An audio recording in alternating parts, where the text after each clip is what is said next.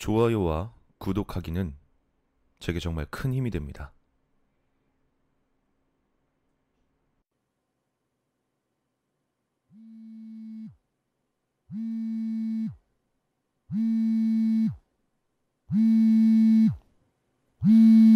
아, 진짜. 누구야, 이 시간에? 여보세요. 이른 새벽, 머리맡을 울리는 진동음에 눈이 떠졌다. 수화기 너머로 들리는 불안한 듯 떨리는 목소리. 저기 제이였다. 그녀는 동네 친한 형의 여자친구로 형이 전역을 하기 전까지 고무신을 거꾸로 신지 못하게 중간다리 역할을 해달라는 어처구니 없는 부탁으로 인해 친해지게 된 같은 나이의 친구였다. 형은 군입대로 만날 수 없게 된 여자친구의 빈번한 클럽 출입이 스트레스였고 그 스트레스를 집착적인 의심과 전화로 해결하려 했다. 아이러니하게도 제이는 거기서 오는 스트레스를 클럽에서 노는 걸로 해소하려 했다. 이런 악순환이 반복되다 서로의 갈등이 극심해졌을 때 내가 둘 사이에 껴서 하소연을 들어주거나 화해를 유도하는 게 내가 주로 하는 일이었다. 잠에서 깬 내가 인상을 찌푸리며 시간을 확인하니 새벽 4시가 좀 넘어가는 시간. 이번에도 취해서 하는 하소연인가 하며 받은 그녀의 전화는 클럽에서 함께 놀던 친구가 사라져서 연락이 되지 않는다는 다소 충격적인 이야기로 시작되었다. 그녀의 친구 A는 종갓집의 장녀로 엄한 집안 분위기 때문에 밤늦게까지 술을 마시거나 외박을 한 번도 한 적 없는 순진한 친구였다고 한다. 지방에 살던 그녀는 간신히 부모님의 허락을 받고 제이와 종로에서 만나 처음으로 클럽에서 밤새 놀아보기로 했는데 이런 일이 벌어진 것이었다. 그들과 함께 술을 마시던 남자는 B와 K 둘이었는데 B라는 남자가 취해버린 A를 화장실로 부축하며 사라지고 난 뒤 연락이 되지 않았다고 한다. 제이와 함께 남아있던 K가 B에게 전화를 해봤지만 마찬가지로 받지 않았다고 한다. 그 뒤로 한참 동안을 사라진 두 사람을 찾아 헤매다 답답한 마음에 내게 전화를 걸었단 이야기였다. 얘기를 듣던 나는 제이의 친구가 혹시라도 나쁜 짓을 당하지 않을까 걱정이 되었고 혹시 모르니 경찰에 신고하는 것은 어떻겠냐고 물었다. 하지만 제이는 기겁을 하며 친구의 부모님이 아시면 큰일 날 거라고 그건 정말 최후에 나 써야 할 방법이라고 말했다.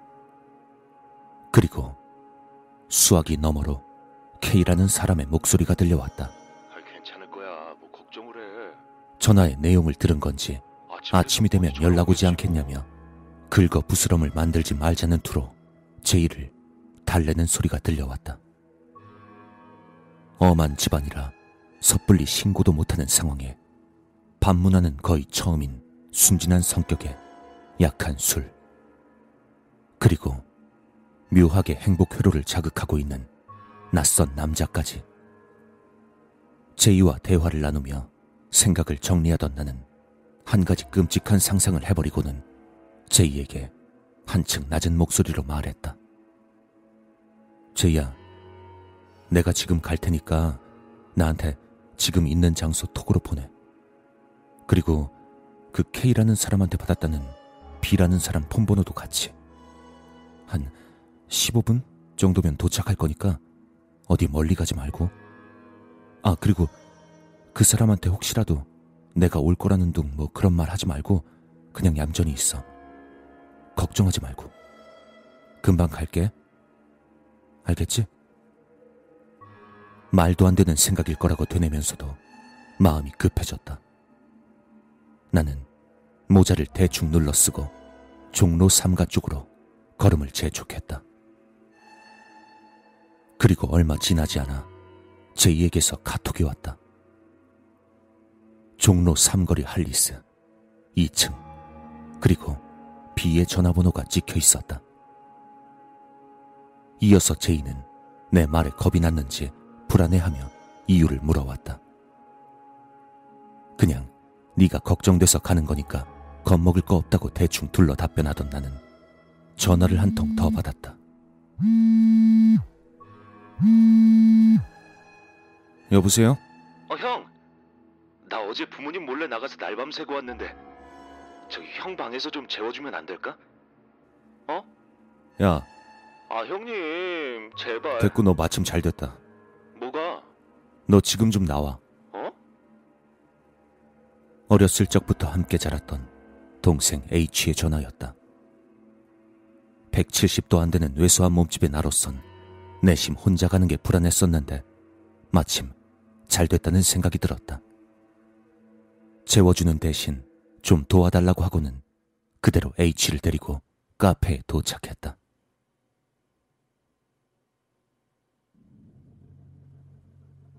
H에게 커피를 주문시키고 먼저 2층으로 올라온 나는 주변을 둘러보았다. 취했는지 한쪽 구석에서 자고 있는 남자 셋. 그리고 화장실 옆에 위치한 자리에 앉은 제이와 K로 보이는 남자. 마침 K로 보이는 남자는 나를 등지고 앉아 있었기 때문에 눌러쓴 모자 너머로 제이와 눈이 마주쳤다. 바로 아는 척을 하려는 그녀에게 급히 입에 검지를 올리며 막아서고는 다시 내려와 H와 커피를 나눠들며 계단 측면의 자리에 H를 앉혔다. 야, 저기 저 남자 보이지? 아니, 자는 사람 말고 저기 여자랑 같이 있는 너. 내가 지금 저쪽으로 갈 거거든? 근데 혹시라도 저 남자가 도망치거나 나 때리려고 하면 네가 좀 도와줘. 이유는 이따 말해줄 테니까. 알겠지? 그렇게 당부해 놓고 제이와 K로 보이는 남자의 대각선 뒤편으로 자리를 잡고 곁눈질로 테이블 위에 있는 K의 스마트폰을 훔쳐봤다. 제이는 나와의 통화 후 불안한 마음이 커졌는지 경찰에 신고하는 게 좋겠다는 이야기를 하고 있었다. 그리고 K는 그런 그녀를 안심시키는 말을 하다가도 A의 가족들을 상기시키며 제이의 행동을 제약하곤 했다. 난 잠시 게임을 하는 척하며 그들의 대화를 엿듣다가 아까 저장해뒀던 번호로 전화를 걸었다.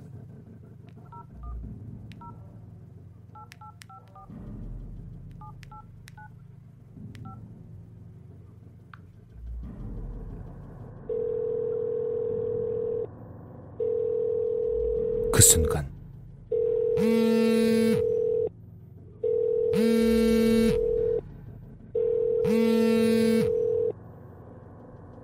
테이블 위에서 거칠게 진동하는 K의 스마트폰. 막연했던 상상이 현실이 되는 순간이었다. 서늘한 감각이 꼬리뼈를 스치며 등줄기를 타고 올라 찌릿하게 뒤통수를 후려치는 느낌을 받았다. 알 수 없는 공포가 밀려오며 말라버린 입안에서 짠맛이 가득 느껴졌다.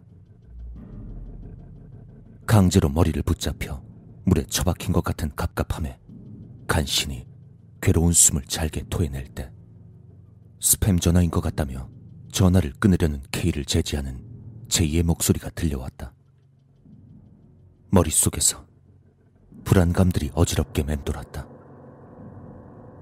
태어나서 처음 느껴보는 감각에 정신을 차리지 못하던 나는 마지못해 전화를 받은 K의 목소리가 수화기 안팎으로 들려오자 정신이 돌아왔다.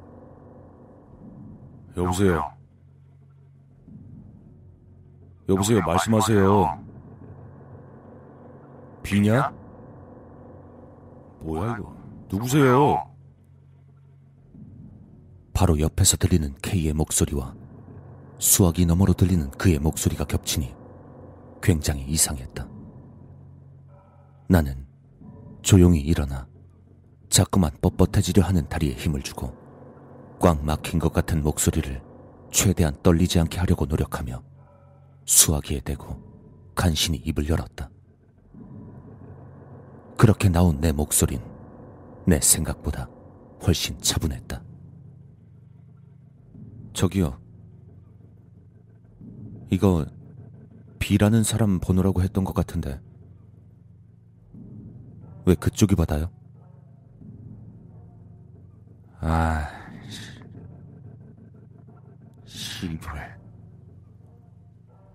K라는 남자 역시 이 상황에 굉장히 당황한 듯 얼빠진 표정으로 나를 멍하니 올려보다가 욕을 내뱉으며 고개를 떨궜다.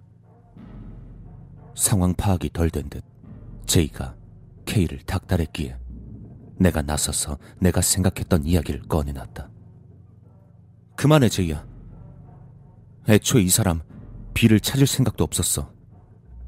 네 옆에서 같이 찾는 척하면서 경찰에 신고하지 못하게 시간만 죽인 거야. 처음에 신고하고 찾았으면 뭐라도 나왔을 건데. 정신없이 전화하고 돌아다니기만 하고 네가 경찰 얘기만 꺼내면 말 돌리면서 결국엔 신고도 못하게 했잖아. 지금에 와서 드는 생각은 그때의 난 그 상황에 도취되어 있었던 것 같다. 옳은 판단을 했다는 만족감과 생각보다 소심한 반응의 남자. 이대로 경찰에 신고를 하고 문제를 해결할 수 있을 것 같다는 성취감 같은 것들이 나를 고무시킨 것이다. 하지만 그 순간 잠자코 있던 그 남자가 거칠게 일어나면서 주먹을 휘둘렀다. 어떻게 맞았는지는 지금도 잘 모르겠지만 난 곧바로 쓰러져 버렸다.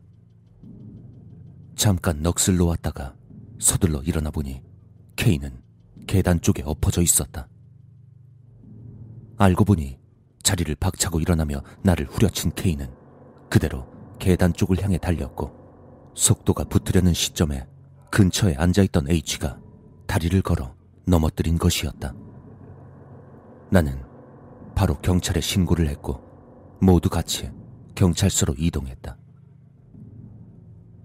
사건의 정황을 듣던 중 K의 입에서 나온 말들은 충격적이었다. 처음부터 K와 B는 친구가 아니었고 두 사람이 알고 지낸 시간은 3일밖에 안 된다는 것이었다. B가 K에게 하루 데리고 놀 수 있는 여자들을 고르는데 도움을 준다면 함께 노는 동안 나온 금액을 전부 내주겠다고 말했다고 한다. 그리고 도움에 대한 감사의 표시로 최신 스마트폰까지 새로 개통해 주었는데 그 핸드폰을 K가 계속 들고 다녔던 것이었다. K가 알고 있던 B의 신상 정보는 개통해준 핸드폰과는 전혀 맞지 않았고 그 사람의 이름이 정말 B인지조차 알 수 없게 되어버렸다. 사건 조사는 오리무중에 빠져버렸고 사건의 중심이라 생각했던 K는 자기도 모르는 사이에 큰 범죄에 발을 담갔다는 사실을 깨닫고 넋이 반쯤 나가버렸다. 제이 역시 친한 친구를 잃을지도 모른다는 걱정에 쉼없이 눈물을 흘리며 자책했다. 아무도 말하지 않았지만 내심 알고 있었던 것이다. 그녀가 인신매매 집단에 끌려가 버렸을 수도 있다는 것을. 그 뒤로 두 번 정도 참고인 조사를 받게 되었다. 그리고 거기서 3일간 B라는 사람이 데려갔던 세 명의 여성이 전부 행방불명이 되었다는 후일담도 들을 수 있었다.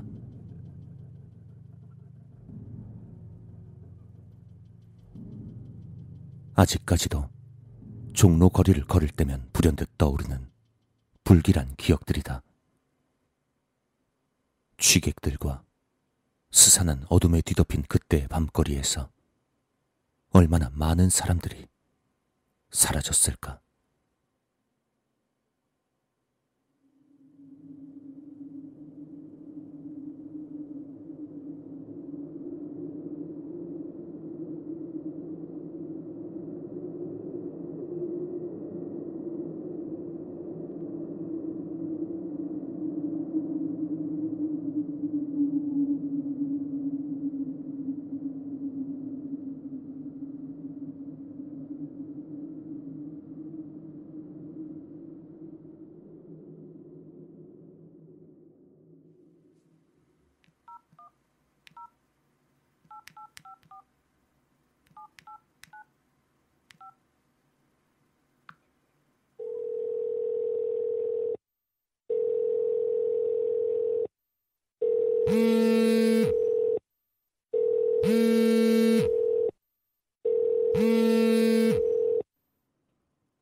여보세요.